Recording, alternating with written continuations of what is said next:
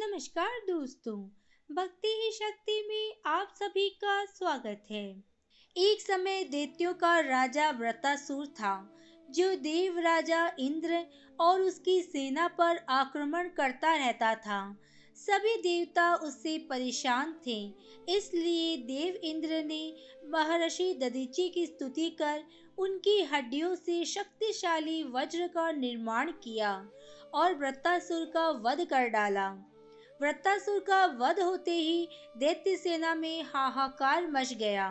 वह सभी अपनी जीवन की रक्षा के लिए इधर उधर भागने लगे। वृत्तासुर के वध के पश्चात दैत्यों के पास कोई राजा नहीं था।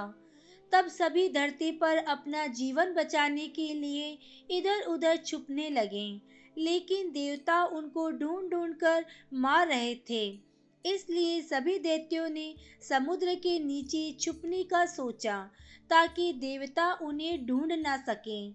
ये सोचकर सभी दैत्य समुद्र की गहराइयों में जाकर छिप गए। दैत्यों के समुद्र में छिप जाने के कारण देवताओं को उन्हें ढूँढने में बहुत समस्या आ रही थी।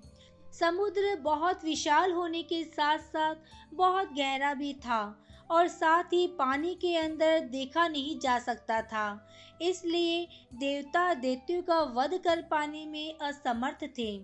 साथ ही दैत्य रात्रि में समुद्र से बाहर निकलकर ऋषि मुनियों पर आक्रमण कर उन्हें खा जाते थे, जिस कारण देवताओं की शक्ति कम होती जा रही थी। दैत्यों के इस छल से परेशान होकर सभी देवता भगवान विष्णु के पास गए। और उनसे सहायता मांगी।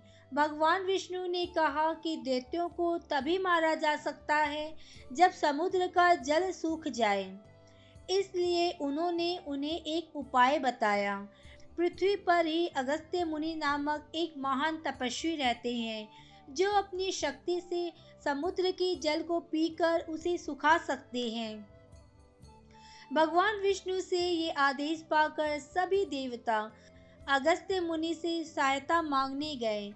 जब ऋषि अगस्त्य ने देवताओं की सारी समस्या सुनी, तब वह उनकी सहायता करने को तैयार हो गए। वह सभी देवताओं के साथ समुद्र के तट पर गए और अपने हाथ में जल लेकर पीने लगे।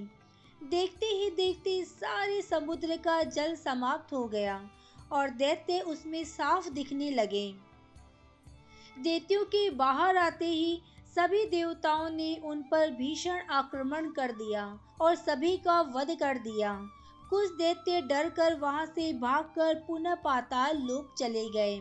इस प्रकार अगस्त्य मुनि ने समुद्र का जल पीकर देवताओं और ऋषि मुनियों की सहायता की।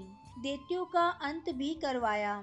जब देवताओं ने राक्षसों का वध करने के पश्चात अगस्त्य मुनि से समुद्र का जल वापस लौटाने को बोला तो उन्होंने इसमें असमर्थता दिखाई और उन्हें बताया कि अब वह सारा जल पच चुका है। सभी देवता अगस्त्य मुनि के द्वारा समुद्र का जल न लौटा पाने के कारण भगवान ब्रह्मा से सहायता मांगने गए। तब भगवान ब्रह्मा ने बताया कि कुछ समय के पश्चात भागीरथ इस पृथ्वी पर आएँगे और उनके तप से माँ गंगा का इस पृथ्वी पर आगमन होगा। उन्हीं के जल से विश्व के सभी समुद्र फिर से भर जाएँगे। आज की वीडियो में बस इतना ही। अगर आपने मुझे अब तक सब्सक्राइब नहीं किया है तो सब्सक्राइब ज़रूर करें। कमेंट और लाइक करना ना भूलें। इसी कामना के साथ कि आप हमेशा खुश रहें, स्वस्थ रहें। नमस्कार।